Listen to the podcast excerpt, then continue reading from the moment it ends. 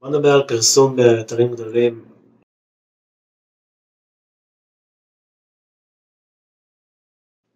היי, מה העניינים? אני דניאל זרין, מקדם אתרים משנת 2009 בערך. קיצר, חי את התחום הרבה זמן. אמ, הרבה מהפעולות שעושים ב-SEO נכון זה בניית כישורים. במילה למי שלא מכיר, כישורים זה בעצם הצבעות, אמ, הפניות מאתרים אחרים לאתר שאנחנו רוצים לקדם, שהם מבחינת גוגל המלצות, משולות להמלצות בעולם אמיתי, וזה מאוד משפיע על הנראות של האתר בגוגל. המטרה שלהם העיקרית זה לא להביא תנועה לאתר, זה מטרה משנית אפשר להגיד. כשמדברים על קידום אורגני, המטרה העיקרית של הקישורים זה שגוגל יסרוק אותם ויבין, אוקיי, אתר X קשר לאתר Y, יש פה איזושהי המלצה, יש פה איזה חיזוק, איזו אינדיקציה, ואז גוגל נותן בוסט לדירוגים אה, לאתר שקיבל את הקישור. זה לא משהו מדעי ומאה אחוז ויש עוד מלא משתנים בדרך, אבל זה בגדול איך שזה עובד, וזה עובד טוב, אם יודעים לעשות את הפעולות הנכונות. אז בסרטון הזה נדבר על אה, פרסום באתרים גדולים, כמה זה אפקטיבי. כשאומרים אתרים גדולים, בדרך כלל זה ynet, מאקו, דה מרקר, NRG, ישראל, כל האתרים האלה שאתם מכירים, אתרי חדשות, מגזינים מוכרים. נשאלת השאלה האם לשפוך כמה אלפי שקלים, במקרים מסוימים זה גם פחות, זה יכול להיות כמה מאות שקלים, באתר כזה גדול, האם זה באמת משהו שיקדם אותי משמעותית אה, בגוגל? התשובה היא, כמו כל דבר, תלוי.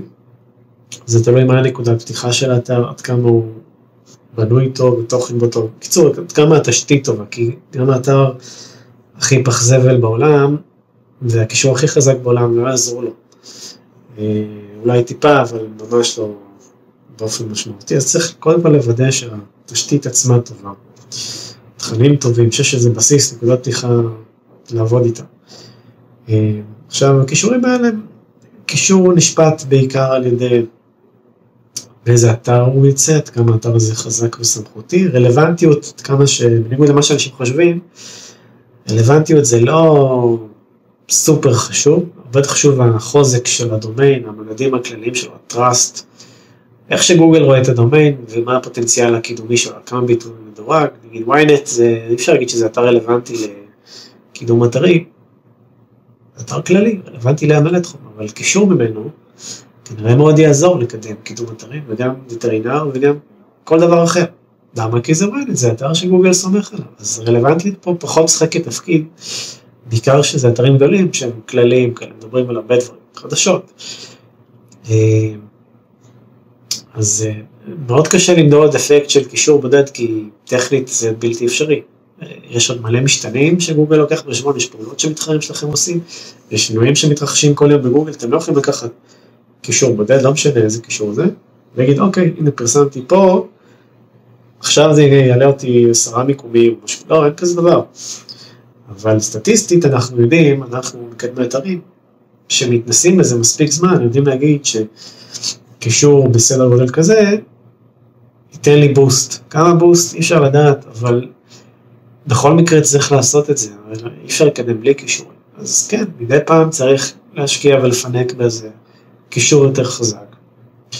זה לא מחייב, אבל זה ברוב המקרים זה עובד. יודעים שאם עושים את זה, אז כנראה נקבל מזה גוגל לצ'פר אותנו אחרי תקופה, וגם אפשר אה, לחזק את הכישורים האלה. אחרי ש... יש לי קישור מדה מרקר, אני יכול לקשר לכתבה שהעליתי שם, מה שנקרא שכבה שנייה, קישורי שכבה 2, זה מחזק את המאמר ההוא, מגדיל את הרלוונטיות שלו בגוגל, ואז זה הופך את הקישור שיוצא ממנו ליותר חזק. כמובן אין לזה סוף, אפשר גם לחזק שכבה שלישית, רביעית וכולי. אני בדרך כלל עושה עד שכבה שנייה, לפעמים שלישית, וזה משהו שעובד טוב.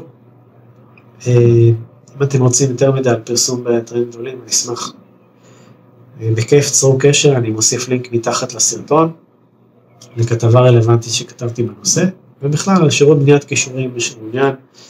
תודה שצפיתם, נתראה בפעם הבאה.